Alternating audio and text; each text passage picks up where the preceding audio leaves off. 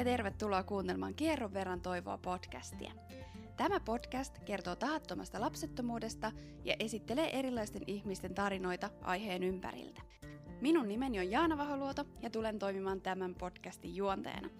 Podcastissa kerrotut tarinat ovat aina kertoen omia näkemyksiä ja kokemuksia heidän matkaltaan, eivätkä näin ollen sisällä terveydellistä neuvontaa. Käännythän aina terveydenhuollon asiantuntijoiden puoleen oman terveytesi ja mahdollisten hoitojesi tiimoilta. Nyt lämpimästi tervetuloa kuuntelemaan tämän päivän jakso. Hei ja tervetuloa kuuntelemaan Kierron verran toivoa podcastia. Tänään meillä on vieraana Iina. Oikein paljon tervetuloa. Kiitos.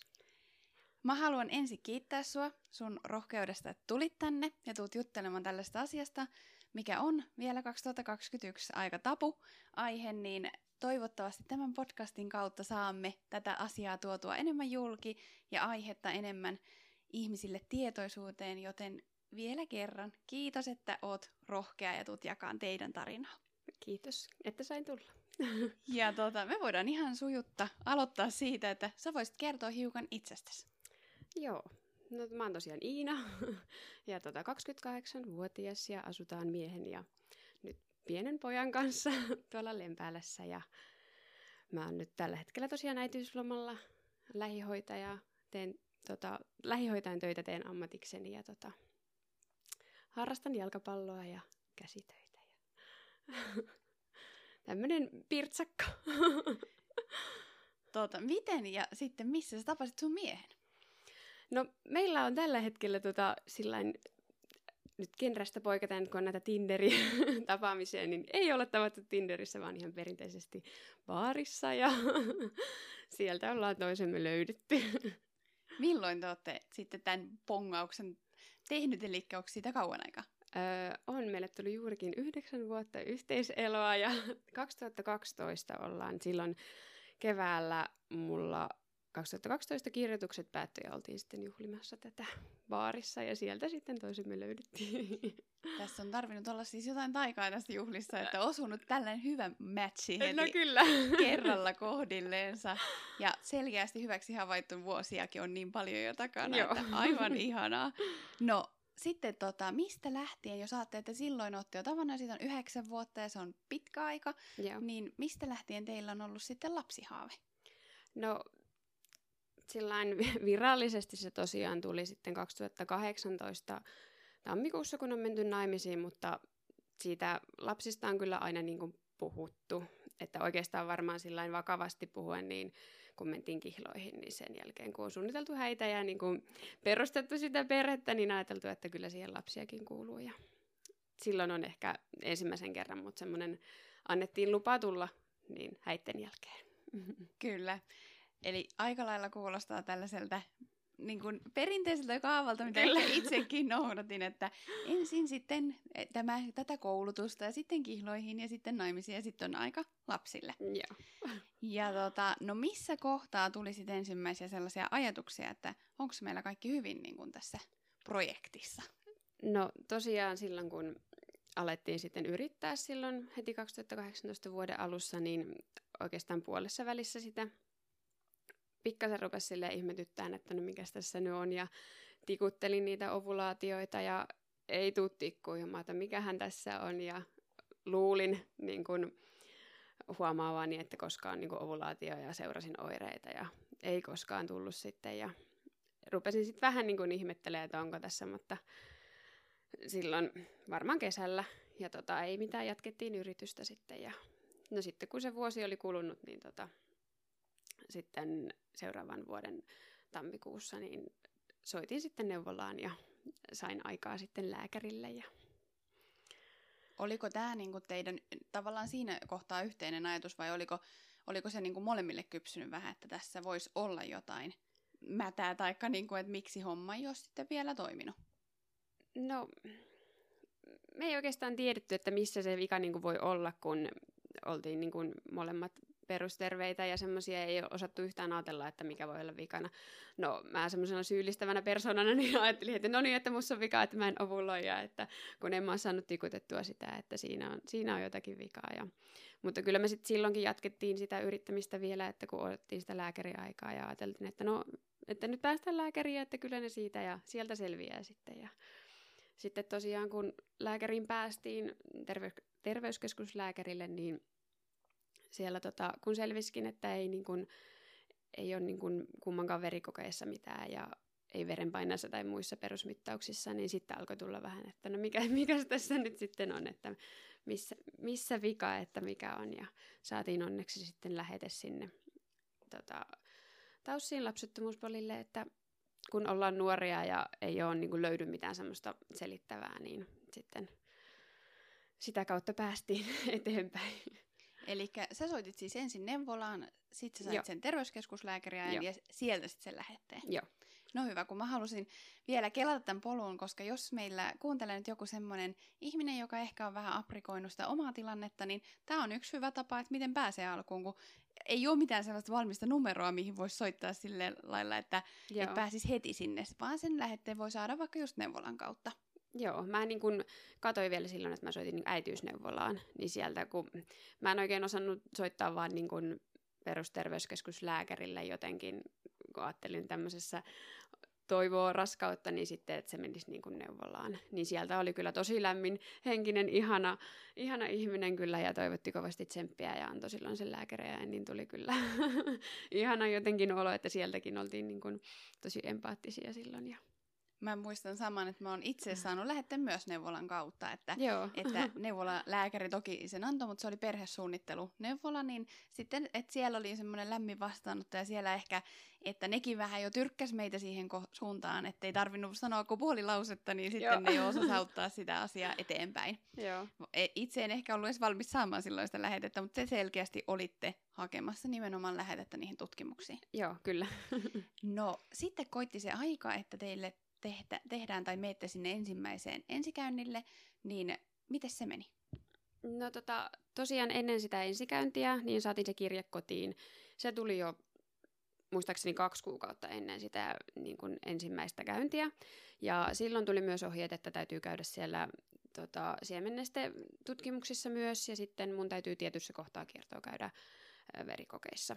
Ja nämä oli niin kuin ennen sitä ensikäyntiä pitää olla niin kuin mukana ja tiedot siellä. Ja, ö, siitähän tuli sitten lappu jo kotiin niistä miehen, miehen tuloksista ja silloin ei tosiaan hirveästi ymmärretty, mutta sitten munkin täti jonkun verran tietää, niin häntä konsultoitiin asiasta, niin sitten saatiin tietää, että siinä tosiaan jonkinlaista hitautta siittiöissä on ja toisiinsa takertuneisuutta ja silloin tota, mun mies otti se jotenkin tosi raskaasti ja vaikka mäkin yritin, että ei se nyt niinku suoraan, suoraan kerro sitä, että, että sussa nyt olisi vika, ja toki ei tiedetty, tiedetty niinku tarkemmin asiasta, ja siinä kohtaakin oli vähän sillä että että voi kun voisi niinku ottaa tuon toisen taakan itselleen, että kyllä mä niinku kaiken syyn otan, että mä mieluummin kestän ne syyt, ja että mussa on vika, kuin että mä jotenkin antaisin niitä miehelleni, ja ja tota, no kyllä siitä sitten noustiin vielä, että kun ei tiedetty tosiaan mistään mitään, että odotetaan sinne ensikäynnille ja ensikäynnillä tosiaan katsottiin ö, pikkasen sitä kierron, mun kierron kulkua ja tehtiin sisätutkimus ja ö, sitten katsottiin ne verikokeet ja silloin mulla ei verikokeissa ollut mitään. Et ne oli oikeastaan ihan normaalit, mikä mun ikäisellä pitää silloin ollakin ja silloin tosiaan tuli pieni toivon pilkahdus siitä niin kun miehen näytteestä tai siitä tuloksista, että, tota, että ei yksinään selitä sitä, että ei, ei niin mitään hätää, että että yri, yritystä ja toivoa, toivoa on vielä ja, tota, ja sitten Taussissa tosiaan oli, oli tota kesätauko tulossa, niin sanoi, että yrittäkää, yrittäkää vielä, mutta että lähdetään inseminaatiohoitoa sitten kokeilemaan ja että kokeillaan sitä sitten tauon jälkeen ja antoi jo vähän semmoista alku, alkuohjeistusta, että mitä, mitä tuleman pitää. Kyllä. No miten sitten, kun sanoit muuten siinä alussa, että et löytänyt niillä tikutuksilla ovulaatiota, niin otettiinko siihen mitään kantaa siinä kohtaa, että löytyykö sille mitään syytä? Itse asiassa ei otettu siihen mitään. Voi olla, että kyse oli, mä käytin silloin vaan semmoisia liuska, liuska, ei ollut tietoa oikeastaan paremmasta, niin tota, silloin ei ainakaan sanottu, ja tota, sieltä ohjeistettiin sitten, että kannattaa käyttää niitä digitaalisia sitten siinä inseminaatiohoidon yhteydessä. Et silloin, silloin sanottiin, että me suositaan niin kuin näitä, että niillä on parhain niin kuin se tuloksen luku ja että niitä, niitä uskotaan parhaiten. Kyllä, ja siinä on ainakin selkeä se, se ei ole niin joko tai, vaan se on kyllä, se on tai ei ole. Että, niin, niin, tai, tai siitä ei jää sitä niin semmoista joko tai miettimistä, kun että onko tämä nyt yhtä tumma vai liian tumma vai liian haalea vai mikä tämä on. Se on. Et, jotenkin mäkään en ehkä osaa sitten tulkita niitä liuskojen viivoja, että se on selkeä se hymynaama tai vilkkuva, että tämä nyt sitten on joku vaihe tässä, että jotain tapahtuu. Juurikin näin. No sitten tuli se Taussin kesätauko, eikö Joo. näin? Ja sitten kun teille tehtiin se ensimmäinen inseminaatio. Joo, kyllä. Eli mun piti tietyssä kohtaa kiertoa, alkukiertoa aloittaa ensin tota let- letrotsol pillereillä. Muistaakseni otin vain yhtä, yhtä pilleriä ja sitten tota, piti myös lisäksi siihen ottaa, kun siinä tietysti ultrattiin välissä ja huomattiin, että no näin niin kun, pelkillä tableteilla ei ole niin kun, tarpeeksi hyvää vastetta, niin mä sain sitten siihen Penfolaa, ja tota, se taisi olla vaan 50 yksikköä silloin, että pienellä annoksella, ja no sillä sitten oli vastetta, ja sitten piti tota, pistää vielä edellisenä iltana, seuraavana päivänä on inseminaatio, niin tota, preknyliä. Siinä tuli semmoinen pieni kemistiolo, kun sitä piti sekoitella ja käännellä ja väännellä, ja, että meneekö tämä nyt varmasti oikein, mutta kyllä selkeästi ihan tuosta oireista päätellen, että jotakin tapahtuu. Ja tosiaan silloin seuraavana päivänä sitten aamulla mies kävi antamassa näytteen, ja sitten muistaakseni kymmenen aikaa oli sitten meillä se aika, ja silloin jo tota, siellä oli, mä muistan, siellä oli semmoinen lääkäriksi opiskeleva, jotenkin varmaan kesätöissä oleva, oleva tota lääkäri, niin jotenkin hän oli semmoinen pikkasen epävarma oloinen, että lukiko hän nyt varmasti oikein tältä papereista, että tosiaan silloin näytteessä ei ollut yhtään liikkuvaa sen pesun jälkeen. Ja tota, varmisti sitä vielä niin kuin toiselta niin kuin kokeneemmalta lääkäriltä. Ja hän nyt kuitenkin sitten sanoi, että nämä yleensä laitetaan silti, että kun ei, ei näillä heidän laitteillaan kaikkea näe, että siellä voi olla voi olla silti vielä liikkuvia, mutta että oli, oli kauhean pahoillaan sinne kohtaa, ja, mutta ei mitään. Se laitettiin sitten ja sitten siinä samanten alettiin jo puhua siitä, että, että jos tästä nyt ei raskautta tule, mikä oli suuri, suuri todennäköisyys, että lähdetään sitten iksihoitoon, että kun tosiaan siittiöt ei kestäneet sitä pesua, niin se olisi niin kuin, ö, varmin tapa saada sitten niitä alkioita ja mahdollinen raskaus. No miltä se niinku tuntui sitten siinä kohtaa, kun sä oot kuitenkin varmasti innoissas menossa ja oot pistellytkin ja ne on niinku isoja askeleita kuitenkin. Joo. Ja oot menossa tavallaan toivoa täynnä varmasti siihen mm. inseminaatioon ja sitten sieltä tulee vähän niin kuin täystyrmäys periaatteessa. Ei nyt ehkä täysin, mutta niin kuin niin. tiedostaa siinä kohtaa jo, että okei, että tämä nyt ei luultavasti tuo sitten sitä haluttua lopputulosta. Niin muistaaksä yhtään, että mitä tunteita sulla meni? No siitä tulee oikeastaan semmoinen totaaliromahdus hetkellisesti, että sitten toki jonkinlaista toivoa koko ajan on, mutta kyllä se niin kuin vie aika alas, sanotaan näin. Mutta sitten jotenkin sieltäkin ollaan niin kuin tosi semmoisia niin rohkaisevia, että ei, ei mitään hätää, että tämä on vasta alussa. Ja sitten jotenkin itsekin sempaa sitten se, että no okei, että me mennään eteenpäin koko aika. Että ei tämä ole niin maailmanloppu ja että varmasti on muitakin, jotka käyvät tätä samaa polkua, että ei se ensimmäisestä voi onnistuakaan. Ja jotenkin sieltä alkoi tulla sitten kyllä sitä, sitä toivoakin, mutta ensimmäinen oli kyllä semmoinen, että no niin, että eikö, eikö nyt mikään onnistu. Ja tässäkö tämä nyt oli? Kyllä, ja sillä mä vähän kysynkin, kun mä muistan itse meidän toisen inseminaation, missä hoksattiinkin, että ei mulla olekaan mitään hyviä follikkeleita, vaan mulla on endometriooma munasarjassa. Okei. Okay. Ja siinä kesken sen toimenpiteen etenemisen, niin lääkäri sanoi, että ei tätä ole mitään järkeä tehdä, että ei tämä tule tuottaa tulosta. Ja sitten mä olin kuitenkin tutustunut sen verran niihin asioihin, että se tarkoittaa siis sitä, että siirrytään IVFään niin kuin suoraan. Ja myös sit se tarkoitti myös sitä, että, että diagnosoitiin se endometrioosi siinä ja. samassa hys, hy, hyssäkässä. niin tota, muistan ne tunteet just sillä lailla, että oot kesken siinä ketaratojossa me periaatteessa siinä hoitopöydällä ja sitten sulle vaan niin kuin kerrotaan tämmöinen, että by the way, että nämä nämä niin kuin kevyet hoidot ei tule toimii, vaan siirrytään. Se kuulosti silloin niin kauhean pelottavalta se ajatus siitä IVFstä tai Xistä. Joo. Niin muistatko sillain, että minkälaisia ajatuksia oliko sä tutustunut, että mitä, ne, mitä se tarkoittaa se X esimerkiksi? No en siinä kohtaa ollut vielä, että mä jotenkin ajattelin, että, että joo, että kyllä me selvitään näillä niin kuin helpoilla hoidoilla, että, että tästä tämä menee. Ja sitten tota, sieltä saatiin kyllä semmoinen niin tietopaketti, että niin kuin, tutustukaa tähän. Ja kun mulla ei ollut niin kuin, ei minkäännäköistä käsitystä siitä, en jotenkin ollut ottanut selvää. Mä ehkä ajattelin, että tieto lisää tuskaa, että mä en halua tietää, tietää liikaa, ettei sitten tuu sellainen, että no tohonko me nyt joudutaan. Ja, niin tota, sieltä sain sitten ja muistan, että annettiin niin kuin mahdollisuus kysyä jotakin, ja mä ajattelin, että ei, ei mulle tule mitään mieleen, että apua, että mä en tiedä, että mitä mä edes kysyisin. Ja, mutta sieltä sain semmoisen aika paksun nivaskan papereita, niin siihen tuli kyllä tutustuttua sillä niin kuin raamatun lailla, että luettua joka kohta, että no mitä tähän voi niin kuin kuulua, että mitä tämä nyt tarkoittaa. Et sitten kyllä niin kuin, hain sitä tietoa myös niin kuin netistäkin ja sitten tota, tädiltä niin sain myös paljon informaatiota asiaan ja jotenkin semmoista tu- vertaistukea häneltä myös. Ja, tota, ja sieltä kyllä sai, niin kun, kun kysy, osas kysyä, niin kyllä niin kun tietoa sai. Kyllä, kyllä ja voin samaistua tuohonkin. Ja sitten mä muistan, että lääkäri sanoi vaan, että kuule, että tämä on vaan hyvä juttu, että nyt me päästään puhumaan niin oikeista asioista, että nyt me päästään oikeasti tekemisiin sellaisen asian kanssa tai semmoisen hoidon kanssa, missä on niin paljon paremmat ne todennäköisyydet onnistua. Joo. Et sitä ei vaan kesti vähän prosessoida, että varmasti sullakin se prosessi alkoi sitten ilmeisesti sen jälkeen, kun sai kuulla siitä, että nyt siirrytään näihin ja sait ne tiedot ja nivaskat kotiin, että sitten se pitää alkaa prosessoida siinä kohtaa. Joo, ja samalla lailla itse asiassa meille sanottiinkin, että just, että tässä on niin kuin, suuremmat mahdollisuudet onnistua, että niin kuin täältä niin kuin hoitovastetta on. että niin sitten sekin vähän oli silleen, että herätti, herätti kyllä paljon toivoa. No, mitä sitten, että tässä kävin sitten niin, että inseminaatio ei onnistunut tai ei tuottanut siis tulosta, eikö niin? niin varattiinko, varas, varattiinko sen jälkeen sitten suoraa aika siihen IVFn suunnitteluun tai IKSin suunnitteluun vai miten se asia sitten eteni? Öö, mun piti ensin ilmoittaa tota, siitä negatiivisesta raskaustestistä ja saman tien varattiin sitten niin kuin lääkäriaika.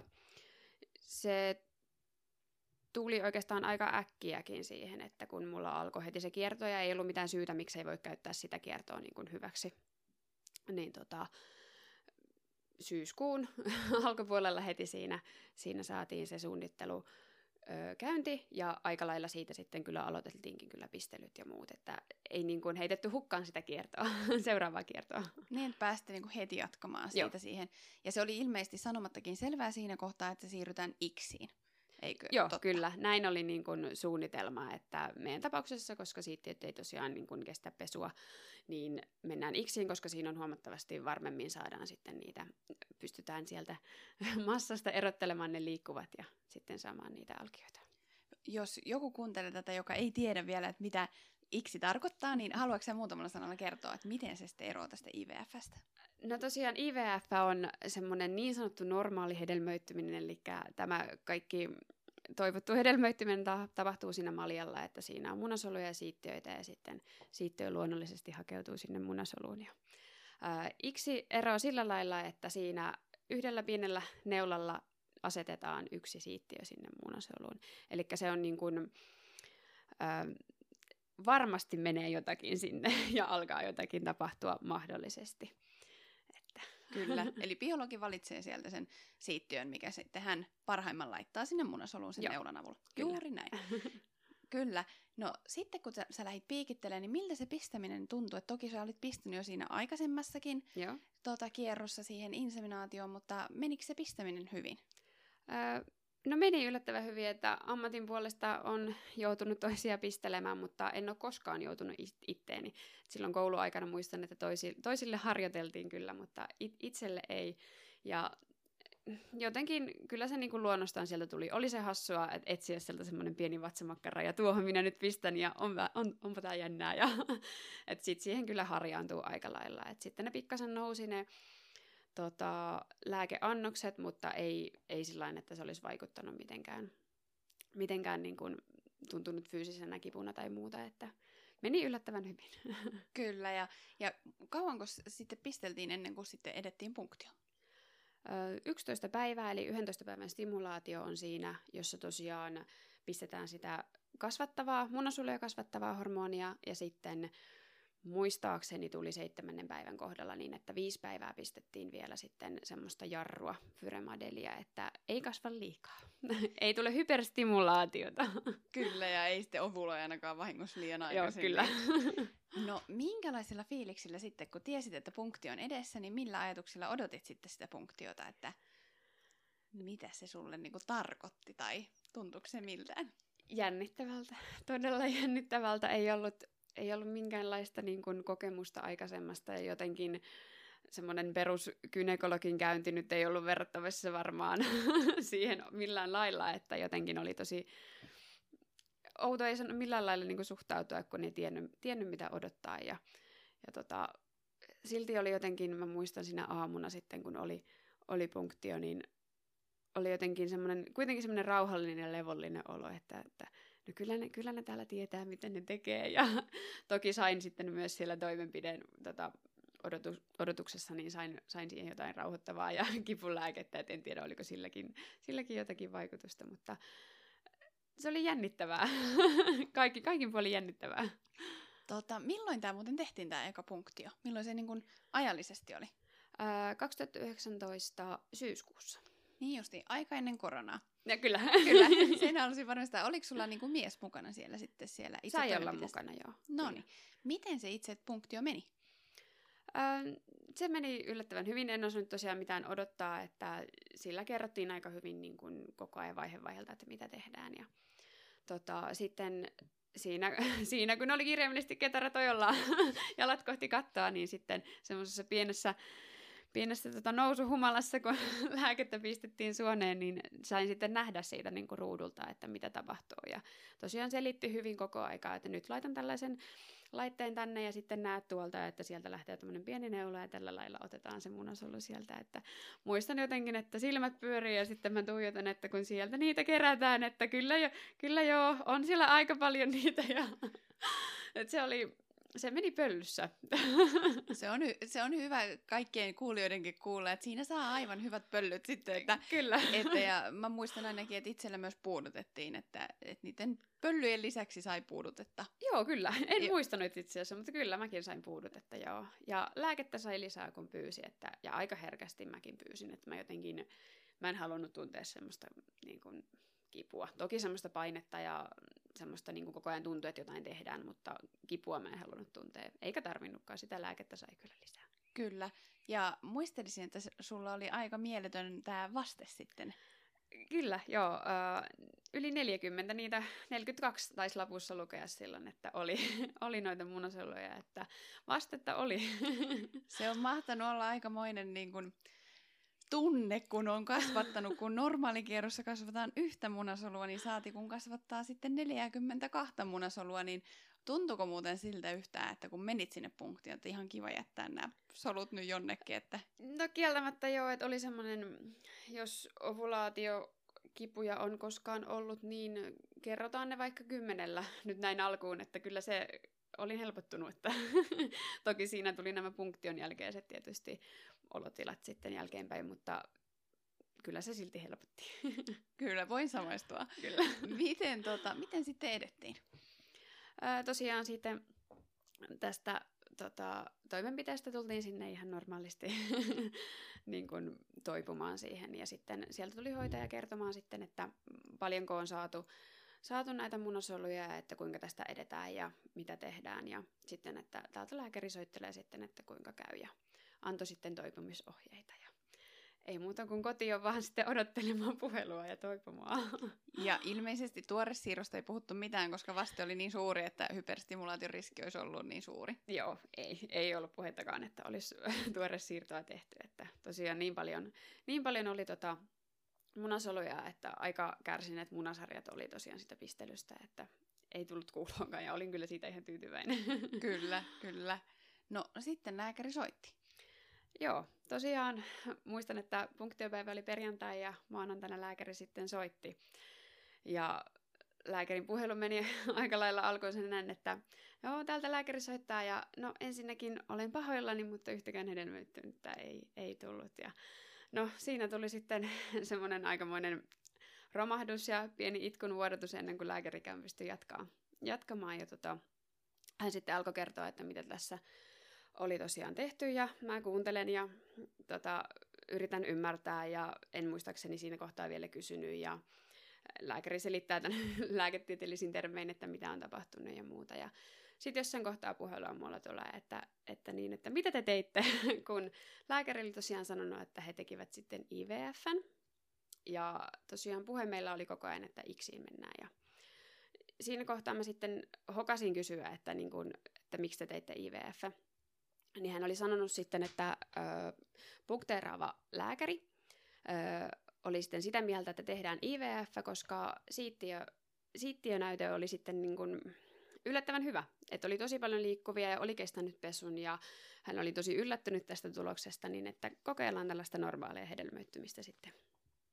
Ja kuuntelin sitten sujuvasti tämän ja en osannut siinä kohtaa sitten kyseenalaistaa tätä mitenkään. Ja lopetettiin puhelu ja sitten muistan, kun soitin miehelleni ja sitten itkin, että ne teki sen IVFn, että ei ole yhtään hedelmöittynyt, että mitä tämä tarkoittaa, että ei niiden sitä pitänyt tehdä. Ja samalla lailla mies on aivan niin kuin kysymysmerkkinen, että, että mitä ihmettä on tapahtunut, että ja sitten mä muistan, mä itken vaan, kun, että, että musta tuntuu, että kaikki munasulut meni roskiin ja että mi, miksei ne ole tehnyt edes osalle mitään. Ja tosiaan siitä sitten lähdin vähän selvittelemään tätä asiaa ja soitin, soitin asiasta potilasasiamiehelle, selitin tätä ö, useamman kerran. Hän ei osannut sieltä suoraan, suoraan tosiaan auttaa, että oli, oli kyllä tosi pahoillaan ja yritti, yritti ymmärtää. Ja sitten tota, hän oli sitten yhteydessä tota, Polin ylilääkäriin ja sieltä ylilääkäri oli sitten muuhun yhteydessä. Ja ö, muistaakseni kysyin just tätä, että minkä takia ei tehty niin kuin puolet ja puolet. Ja siinä kohtaa hän vastasi, että ei ole niin kuin, meillä ei ollut lapsettomuustaustaa tarpeeksi takana eikä tarpeeksi monta hoitokertaa, että tähän oltaisiin lähdetty, mikä kuulosti mun mielestä myös vähän sellainen, että no en nyt osannut sitten sitä vastaankaan väittää ja tota, siinä sitten sovittiin kuitenkin, että kun julkisella puolella saa kolme hoitokertaa, ja tota sen jälkeen täytyy hake, hakeutua yksityiselle, jos ei toivottua tulosta tule, niin että tätä kertaa ei nyt sitten lasketa. Ja no, se nyt oli kohtuullista, kohtuullista edessä ja olisin tosiaan voinut tehdä jotain kirjallista, kirjallista valitustakin tai muuta, mutta eipä se olisi siinä mitään hyödyttänyt. Että tosiaan meiltä sitten löytyi löytyi sieltä hedelmöityshäiriö, mikä oli sitten syynä tähän, että ei, ei ole tällainen niin kuin luonnollisella tavalla sitten raskautta alkanut ja muuta. Et toisaalta tämä oli sellainen ihan hyväkin moka, mutta siinä kohtaa se ei, ei tuntunut tietenkään siltä. Mutta pääasia sitten lopulta, että niin kuin syy siihen niin kuin lapsettomuuteen löytyi, että, ja että apua siihen on, että toivo ei ole missään tapauksessa menetetty, ja että sitten toki lähdettiin suunnittelemaan sitä oikeata iksiä, että siihen ehdottomasti mennään, että uutta IVF ei tehdä. Kuulostaa kyllä aivan uskomattomalta ja sitten kun kuuli var- tuon munasolu määrän, mikä sieltä saatiin, niin pettymys on kyllä varmasti ollut ihan todella hurja, kun ajattelee, että no, ainakin vaikka niistä edes puolet selviäisi, niin sehän on ihan hillitön määrä silti Niinpä. alkioiksi ja näin, että tietää, että ei nyt heti joudu saman tien pistämään ja punktioon ja näin, mutta toisin siis kävi sitten tässä ja ja tota, mutta kun sanoit tuosta hedelmö, hedelmöityshäiriöstä, niin tarkoittaako se nimenomaan sitä, että et voi silti onnistua nimenomaan omilla soluilla, mutta siihen tarvitaan vaan vähän sitä apua?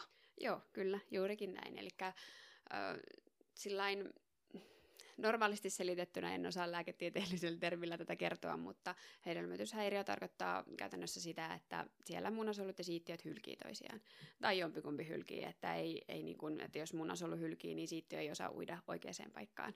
Tai sitten, että siittiö on vaan niin päätön, että ei osaa vaan mennä oikeaan paikkaan. Että jotenkin näin on niin kuin, sille lyhyesti selitettynä, mutta näin, näin meillä tapahtui. Kyllä se kuulostaa siis ihan järkeenkäyvältä, että, että näin se varmasti tapahtuukin sitten, että No mutta mitä sitten tapahtuu? Eli tämä tapahtuu nyt punktion jälkeen heti, tämä tieto tuli, niin tietysti varmasti kroppakin on siinä aika lailla turmeltuna hetken Kyllä. aikaa. Niin mitä tehtiin? Pidettiinkö siinä pitkä tauko vai jatkettiinko heti vai? Sitten pidettiin välikierto ja olin tähän kyllä ihan tyytyväinen, että tosiaan kroppa oli aika kovilla siitä munasolumäärästä, että yllättävän kipeätä teki kyllä jälkeenkin päin. Ja tosiaan odoteltiin menkkoja saapuvaksi ja sitten pidettiin siinä ihan normaali kierto ilman mitään. Ja sitten kun alkoi ne niin kun seuraavat uudet menkat, niin sitten piti olla yhteydessä tuonne Taussiin polille ja sitten tota, sit lähdettiin taas. Meillä oli kyllä tehty jo suunnitelma, että mitä, mitä lähdetään tekemään. Toki siis lääkärissä piti vielä käydä siinä kierron alkuvaiheessa, mutta et sitten käytiin siellä vielä katsomassa määrät ja muut ja reseptit ja muut kuntoon. Tehtiinkö muuten, sitä en huomannut tuossa äsken kysyä, niin nämä molemmat äh, tota, munasolujen kypsytyshoidot, niin Konal F vai minkä nimisellä? Öö, Pemfolalla tehtiin. Että Aha. käytännössä siis vaikuttava aine on sama. Niin just. Mutta siinä Pemfola kynässä on pikkasen, niitä on eri pitoisuuksia, niitä on pienempiäkin. Et sitten Konal Fssä oli muistaakseni 300 yksikönkin kyniä, että siitä pystyy säätämään sitten kyllä, mutta toimii samalla lailla. Aivan, aivan, aivan. No sitten lähdettiin pisteleen tähän seuraavaan kierrokseen. No kyllä. ja samanlaisella, oliko 11 päivän Joo, oli tämmöinen niin kuin, joo, lyhyen kaavan mukaan 11 päivän stimuloinnilla ja pikkasen annosta pienennettiin, kun vaste oli niin hyvä sillä edellisellä, edellisellä tota kierroksella. Niin tota, ja oikeastaan sama, sama homma aika lailla muutoin, että välissä ultrat ja pistelyt ja muut ja sitten tota, punktioon. Ja sitten taas punktioon, että milloin tämä toinen punktio tapahtui?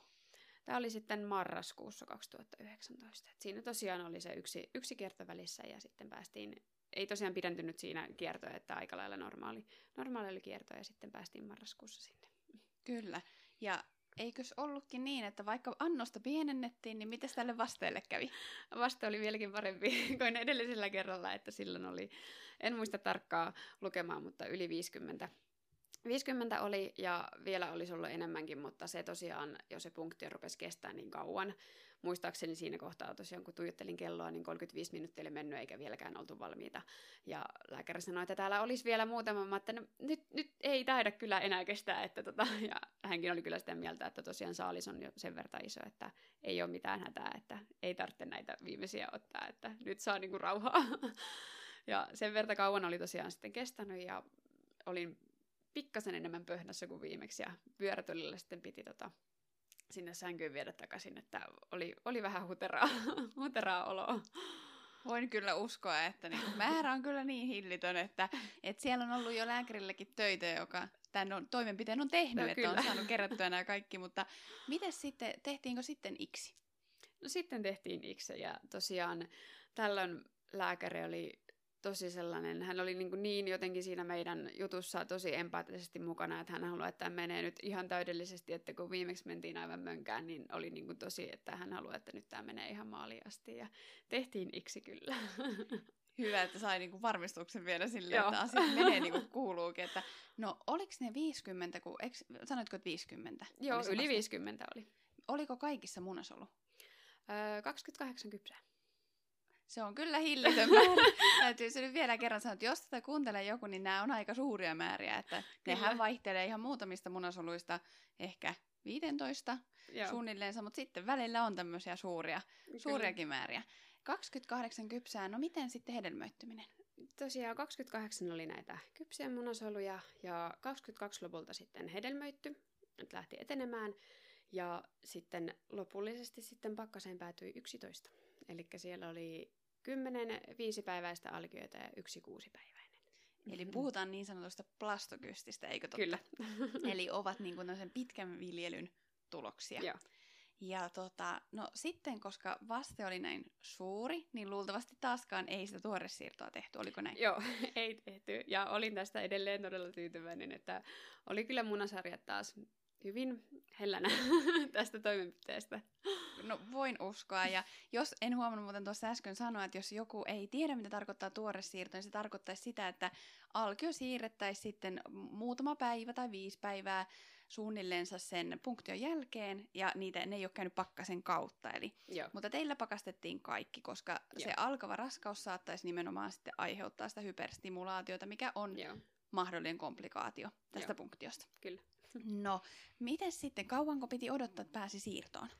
No siinä piti taas tosiaan pitää sitten semmoinen niin kuin välikierto. Ja silloin kyllä tosiaan menkat tuli tosi äkkiä sen punktion jälkeen, mutta sitten tosiaan sitten se seuraava siitä on niin kuin se välikierto. Ja sitten kierto vaan venyy, venyy aika paljonkin, että tosiaan taas piti silloin, että kun niin kuin se siirtomenkat alkaa, niin olisi pitänyt ilmoittaa ja ei ala, ei ala millään, että lopulta kiertoveny sitten 55-päiväiseksi. Jouduin siinä välissä käymään sitten polilla, polilla katsomassa, mikä on tilanne. Ja tota, sain sitten sieltä lääkettä, teroluttia siihen, että saadaan kiertokäyntiin. Että toki tässä välissä piti myös tehdä raskaustesti, että jos sattuiskin, että on raskaana. Mutta en ollut ja katsoi, että siellä kyllä muistaakseni niin ultrattiin, että kaikki on niin kohdellaan, mutta ei vaan niin kuin, menkat ei vaan ala. Kyllä. Ja tota, otin muistaakseni neljä pilleriä teraluttia, niin se kyllä auttoi tosi nopeasti. Ja tästä sitten alkoi sitten tämä odotettu siirto, siirtomenkat sitten ja sitä kautta tota, sitten ultrattiin taas, käytiin katsomassa mikä on tilanne ja taas jouduin sitten alkaan pistelemään, että katsotaan, että tapahtuuko edelleen se ovulaatio siellä normaalisti ja ö, tapahtui ja silloin jouduttiin vielä uudestaan tätä ovulaatiota metsästämään vielä tikkuihin pissaamalla ja tota, tota, tota, silloin myös tämä siirto, siirtokierto veny, että se oli niin kuin, kroppa oli varmaan pikkasen sekasi, kun kuitenkin oli kaksi punktioa takana, ne oli hyvin lähekkäin toisiaan, niin silloin mulla ovulaatio tapahtui kierron päivänä 20. Kyllä. Ja oliko tota, siis sillä lailla, että tämä tehtiin tavallaan tämä siirto niin sanotusti luonnolliseen kiertoon, jota modifoit, modifioitiin. Eli kuulostaa va- kauhean vaikealta, mutta siis luonnollinen kierto tarkoittaa sitä, että ei pysäytetä omaa ovulaatiotoimintaa, mm. vaan niin kuin nimenomaan sitten niillä pistoksilla vaan kypsytettiin ja varmistettiin, että se ovulaatio Joo, tulee. Näin. Ja se tapahtui silloin kierron päivä 20. Joo. Ja siitä tosiaan sitten, mikä oli mulle uutta, en, en jotenkin ollut tähän aiheeseen tutustunut yhtään, että mitä tapahtuu tässä, kun siirretään. Eli kun ovulaatio tapahtuu kierron päivänä 20, niin siitä piti laskea vielä äm, päiviä siihen, että koska siirto tapahtuu, koska toki kun alkio on jo viiden tai kuuden päivän ikäinen, niin sitten se ei ollutkaan siinä ovulaatiopäivänä, kun se siirto tapahtuu, vaan sitten siitä piti laskea. Niin tämä oli mulle jotenkin ihan, ihan kauhean vaikeaa ymmärtää ja onneksi siellä ne hoitajat osas sen homman ja ne selitti ja ne osas laskea sen oikein päivän. Ja toki sitä vähän, vähän tota jouduttiin venkslaa, että jos se nyt tapahtuu tiettynä arkipäivänä, kun taussissa ei hoitaja tehdä viikonloppuna, niin jos se osuu viikonlopulle, niin sitten se kierto menee hukkaan. Tämä oli myös semmoinen äh, mikä oli semmoinen pieni, pieni paine tuolla takaraivossa, että, että no niin, että toimii nyt kroppa sillä että ei tämä nyt mene niin, että se olisi viikonloppuna. Ja... Muistan tuon turhautumisen kanssa niin näissä siirroissa, että, että koska niin kuin se, että se ovulaatio pitää tapahtua siinä kyseisenä päivänä, Ni, tai oikeastaan niin kuin, siinä on niin kuin viikossa muutama päivä, kun se saa tapahtua. Kyllä. Jos plastokystiä esimerkiksi siirretään, mm. että koska niitä ei siirretä viikonloppuna, mutta myöskään kukaan ei ole ottamassa niitä sulaan viikonloppuna. Eli Niinpä se vähän niin kuin sitten syö niitä siirtopäiviä, mutta ilmeisesti teidän siirtopäivä sitten onnistui. Joo, kyllä onnistui. En muista minä päivänä se oli sitten, kun tämä ovulaatio tapahtui, mutta kävi kuitenkin näin, että se tota, siirto osuu arkipäivälle. Ja tota, sen päivän kyllä hyvin muistan, muistan että se oli 12.2. Tota, 2020, kun sitten semmoinen pieni, pienen pieni helmi sieltä siirrettiin. Muistan, kun tota, lääkärikin siinä sanoi, että täällä on tämmöinen pieni, pieni helmi syttyy tänne, kun siihen laitetaan jotain semmoista ainetta, että se näkyy siellä ultrassa selkeästi. Ja sitten, no, se oli jännittävää odottaa, että mitä nyt saa tehdä ja mitä kannattaa tehdä ja että onko mistään mitään apua. Ja sitten jotenkin lääkäri oli niin semmoinen jotenkin maanpinnalla, että eläkää aivan normaalisti. Älkää tehkö mitään vippaskonsteja, eläkää ihan niin kuin ei olisikaan mitään. että, että ihan niin kuin stressittömästi. Ja mä no sehän on tässä kohtaa ihan helppoa. Että... Kyllä, että otanpa heti neuvosta vaarin, että Joo. ei siis stressata. Joo. Mutta muistatko vielä, että miten se alkion siirto meni? Että, että kun just kun muistan itse ainakin, kun oli punktiossa, niin jännitti aika paljon sitten se alkion siirto, että onko se niin kuin iso toimenpide tai muuta, niin miltä susta tuntui sitten se itse siirto? No, se oli myös vähän semmoinen jännittävä, kun ei ollut koskaan ollut, ollut tässä. Ja mä muistan semmoisia pieniä, pieniä kohtia sieltä, kun toki sinne toimenpidehuoneeseen mennään taas sillä niin kuin, että mitä tapahtuu ja muuta. Ja sitten sillä tosi jotenkin lääkärikin sanoi, ota tuossa housut pois ja lasket alas ja sitten kun siellä on niitä biologin koppeja siellä ja luukut siellä ja sitten meet ihan silleen pyllypaljaana sinne biologin luukulla ja varmistamaan vielä, että kuka olen ja mistä tulen ja olenko varmasti oikea henkilö ja onko oine, oikeat solut siellä tulossa. Ja sitten mä muistan, kun mä pikkasen paidalla yritän sitä pyllyä peitellä ja ihan niin kuin ne ei olisi ikinä nähnytkään, mutta ei mitään, mä kävin varmistamassa sen ja sitten tota, tosiaan mennään siihen toimenpidetuolille, semmoinen ihan perinteinen niin käyneen gynekologilla ja muuta, ja he sieltä kertoo, että, että kuka tässä nyt on. Vielä varmistaa siinä, niin kuin tehdään jotenkin tosi monta sitä varmistusta, että sieltä tulee se oikea varmasti. Ja sitten se kertoo sen lääkäri, että mitä hän tekee, ja hän laittoi sen ultrausjutun sinne myös, ja sitten se biologi antaa sieltä semmoisen pienen katetrin putken, että siellä se nyt tulee, ja sitten mä koko aika näen siitä taulusta, että mitä, mitä tapahtuu, ja sitten sieltä tosiaan näkyy, kun hänet sinne laitettiin. Ja Muistatko vielä sen, että kun sinnehän pitää mennä niin kuin virtsakko täynnä ja Joo. kauhea pissaata, Kyllä. Niin oliko yhtään sellainen tunne, että uskaltaako tässä nyt mennä vessaan sitten, että No, oli myös vähän semmoista niin kuin pelailua sen kanssa, että no juonko mä nyt tarpeeksi, että se varmasti on täynnä, mutta ettei ole liian pissahätä, ettei ole sillä että pissaat siihen niin kuin toimenpide aikana tai muuta. Ja sitten kun sieltä vielä hoitaja runnoo toisesta munasarjasta, että no niin, tonne sen pitäisi mennä. Ja se oli mielenkiintoista, täytyy sanoa, että pidätyskykyä vaadittiin. kyllä, kyllä. No, mitä siitä? Siitä mentiin sitten tietysti jännityksellä varmaan kotiin. Kyllä, jännityksellä kotiin ja muistelisin silloin, kun on tämä Simpukka tota, ryhmä Facebookissa, missä on vertaistukea vertaistukea tässä tilanteessa oleville, että sieltä sitten semmoisia pieniä vippaskoosteet, onko mitään tällaista, että alkion kiinnittymiseksi. Ja muistelisin jotain katsoneeni sieltä, mutta en mä tainnut mitään kyllä niin kuin toteuttaa niistä, että olisiko ollut joku tämmöinen mäkkäri ranskikset oli joku tämmöinen, mikä oli tosi, tosi hyvä ja taisi olla joku punaviini juttu, mutta en mä sitten lopulta toteuttanut näistä, näistä tota mitään, mutta tota, niitä sitten ehkä siinä aikani, aikani kuluksi lueskelin ja sitten oli tosiaan asetettu se päivä, että koska raskaustestin saa tehdä. Se oli nyt en muista tarkkaa päivämäärää, mutta suunnilleen kaksi viikkoa, olisiko se ollut jopa 16 päivää se tota sen alkiosiirron jälkeen sitten, kun sai tehdä testiä ja sitten toki, kun siinä oli sitten tukilääkkeet, mitä saatiin sen siirron jälkeen, niin niitä, niistä saattoi näkyä vielä kymmenen päivän jälkeen sitä tota, niin kuin raskaustestissä, että se ei ole luotettava, jos niin kuin, kokeilee liian aikaisin. Ja semmoisen pienen malttamattomana ihmisenä teki kyllä tiukkaa olla testaamatta, kyllä todella tiukkaa. Ja oli sitten, pikkasen täytyy antaa periksi sitten, että se oli sunnuntai-päivä, kun olisi saanut tota, testata. Ja sitten mulla oli sellainen olo, että ei, että mä en malta ottaa sunnuntai, että mä haluan, mä haluan kokeilla. Ja se oli sitten perjantai ja mä sitten hain, hain testejä kotiin. Toki meillä oli kyllä testi kotona ja tämä digitaalinen testi sitten niin kuin sen virallisen testipäiväksi ja hain sitten tota, halvempia testejä kotiin ja sitten pissasin siihen tikkuun ja se oli jännittävää, kun mä odotin, että mitä sieltä tulee. Ja tuli sitten hailu, hailu plus ja mä että voiko tämä olla totta, että ei tämä ei, ei, ei voi olla totta. Että, tapu, että mitä mä teen ja uskallanko mä kertoa mun miehelle, että nyt kun vähän niin kuin liian aikaisin testattiin. Ja, tota, no kyllä mä sitten, mä tein sitten sillä että mä jätin sen tikun sitten keittiön pöydälle ja tota, ootin, että hän tulee kotiin. Ja sitten hän tuli kotiin ja hän katsoi sitä, että no, miksi, miksi toi on tossa? Että, että mitä toi niinku tarkoittaa. No, no kato sitä. Katso nyt sitä. No sitten niinku pikkasen piti niinku selittää, että siinä on nyt plussa, että katso nyt, että, että mä oon raskaana. Ja no etkä oo, et varmaan oo. Oi että. Et se, oli, se oli jännittävää ja sitten vielä tota, öö, sunnuntaina toki tehtiin, tehtiin vielä virallinen digitaalinen testi ja se kyllä näytti vielä, että, että 2-3 viikkoa raskaana. Ja Muistan kyllä heti siinä päivänä, en tiedä oliko joku psykologinen vaikutus, mutta mies päätti tehdä pekonia uunissa ja se rasvankäry oli aivan järkyttävä.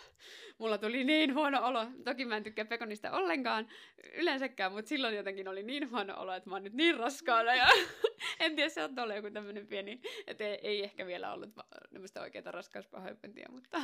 mutta se voi alkaa myös aika aikaisin, että no, toki. se on. Tota, ennen kuin mennään vielä tähän raskauteen sen enemmän, niin mä haluaisin kysyä sitä, että mitä tukilääkkeitä, muistatko, että mitkä sulla oli siinä sitten tukilääkkeinä? Um, sain heti toimenpidettä edel- seuraavana päivänä sain piikkiä, mutta mä en nyt millään muista, mikä se piikki oli. Mutta sitten sain teroluttia siihen. Muistaakseni otin kaksi illalla ja yhden aamulla, ja sitä meni viikon verran. Eli syötävät tabletit on ne terolutit, eikö niin? Joo. Ja sitten se on ollut varmaan, olisiko se ollut tämä konapeptyyli, mikä Joo, pistettiin. kyllä. No niin, se on aika, aika niin kuin ilmeisesti nykyisin käytössä, että sehän on vain kertapiikki ja sitten se on niin kuin sillä selvä.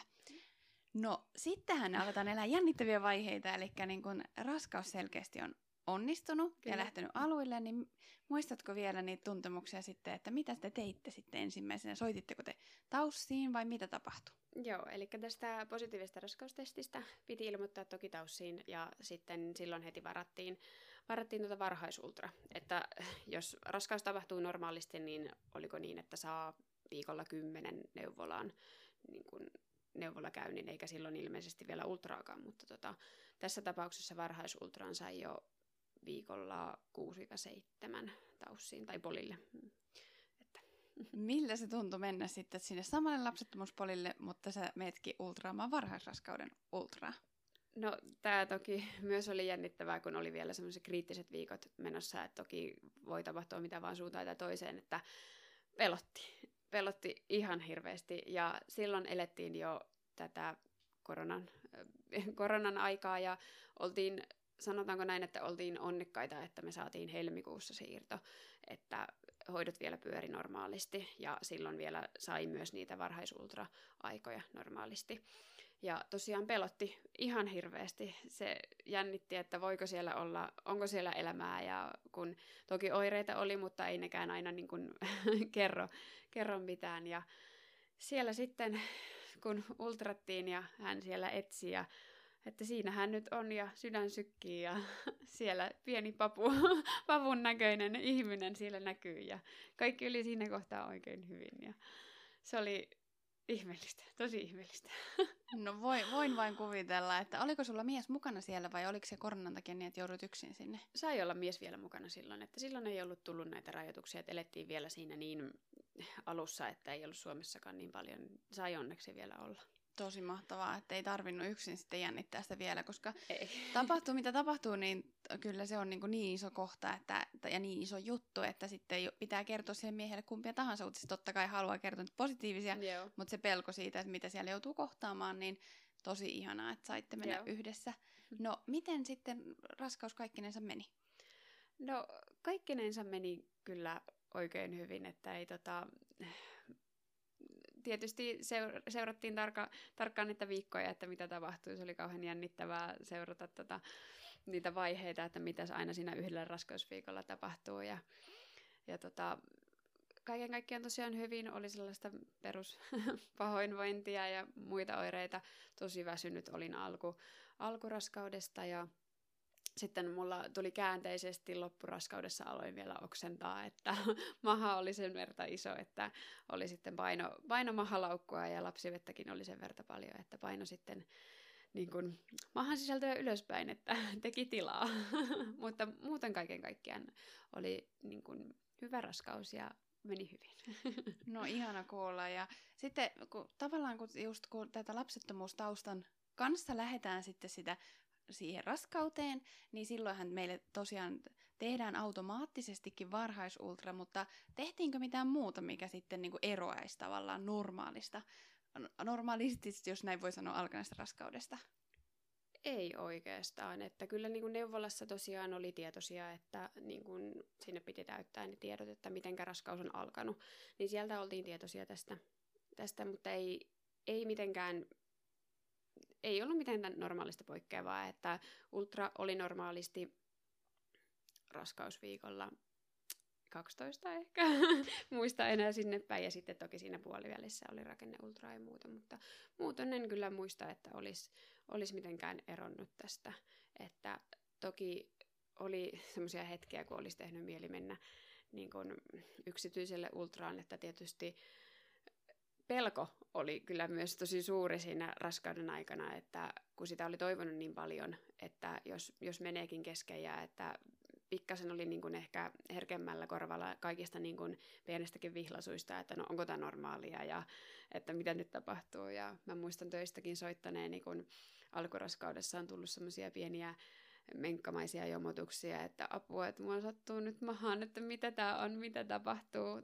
Toki nämä oli ihan normaali raskauteen kuuluvia ilmeisesti kohdun kasvukipuja, mutta ei ollut koskaan kokenut, niin ei ollut tietoakaan. Ja, että pelotti myös aika paljon. No sen uskon kyllä, koska totta kai kun se matka sitä kohti on ollut tavallista kivisempi, tai normaaliin verrattuna ehkä kivisempi ja mutkaisempi ja pidempi, Joo. niin sitten totta kai sitä pelkää myös, että kuinka se säilyy siellä. Että Niinpä. Miten tota, loppuuko se pelko jossain kohtaa, että uskoisitko sä luottaa sit siihen raskauden pysymiseen? No ehkä siinä kohtaa, kun alkoi liikkeet tuntua. Ja Joo. sitten kun ne rupesi tuntua oikeasti joka päivä, niin kuin useita kertoja päivässä, niin siihen niin kuin, silloin mä ehkä olin sitten tosi luottavaisin mielin, että okei, että kyllähän, kyllähän siellä on. Ja silloin kun alkoi tuntua ekoja liikkeitä, niin kun ne ei tuntunut läheskään joka päivä, niin se, se oli jännittävää kanssa, että no niin, että no liikkuuko se siellä nyt varmasti. Että ehkä semmoinen turvallinen olo tuli sitten niin kuin loppupuolella, kun se niin kuin oikeasti liikkui siellä. Kyllä. Ja tämähän siis päättyi erittäin ihanasti ja saitte pienen nyytin sitten syliin. No kyllä. Tota, teillä jäi sinne pakkaseen alkioita, eikö totta? No, kyllä. O, pikkusen tässä ehkä katsahdan tulevaisuuteen, mutta onko teillä jotain alustavia visioita tai suunnitelmia, että miten näiden alkioiden kanssa toimitaan? No ei, ei ole vielä, että tosiaan meidän poika on nyt tällä hetkellä viisi ja puoli kuukautta, että hän on, hän on ihan pieni vielä ja siellä sitten hänelle mahdollisia sisaruksia on, mutta tota, ei olla vielä, että ollaan nyt ajateltu, että eletään nyt tässä tämän tota, lapsen kanssa nyt niin paljon kuin pystytään ja mietitään sitä sitten myöhemmin. Nyt kun ollaan saatu se, mitä kaikista eniten on toivottu, niin eletään hänen kanssaan nyt ja mietitään sitten myöhemmin tilannetta uudestaan.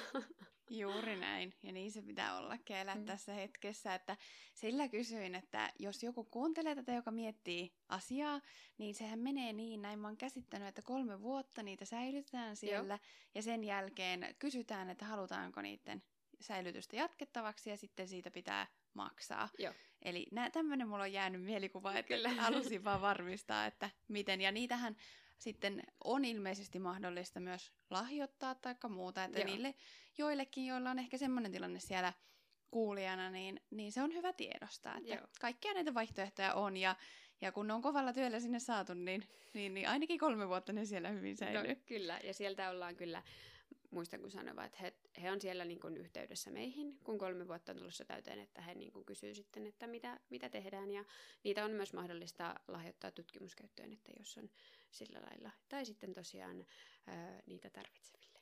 Juuri näin. Ja, ja se on niin kuin nimittäin hyvä tietää, että kukaan ei heitä niitä roskiin kysymättä, että ei. kallisarvoisia alkioita, niin kuin niitä siellä vaalitaan. Kyllä.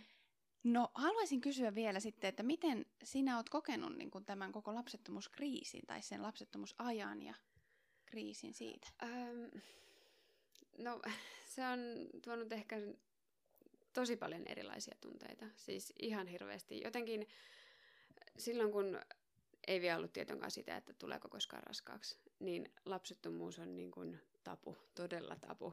Ja mäkin olin mä en halunnut puhua sitä asiasta. Mua niin kuin ehkä ahdisti se ja mä halusin ää, sulkeutua ja että miksi minä ja miksi me koemme tällaista. Ja, ja tota,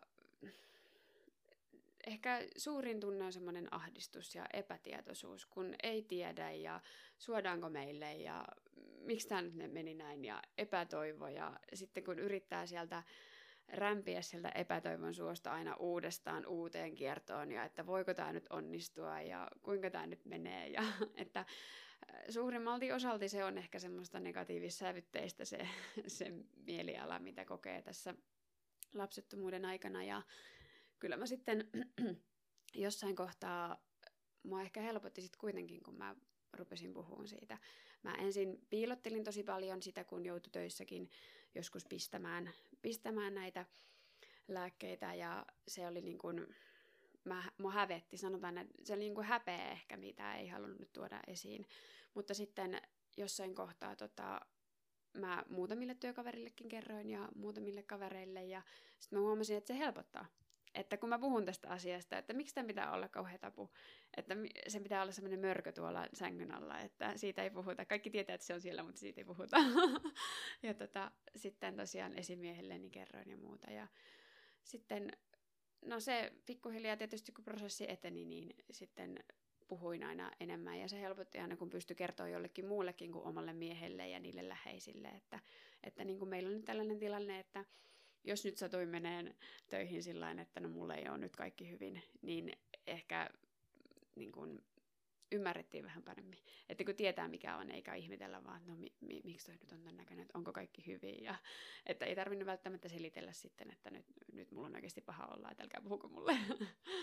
Juuri näin. Ja voin itsekin tuota, muistan juuri, että, että varmasti ensimmäinen vuosi yli meni siinä, että tavallaan et itse ei niinku uskaltanut ottaa sitä asiaa. Se oli niin henkilökohtainen yeah. ja niin arka.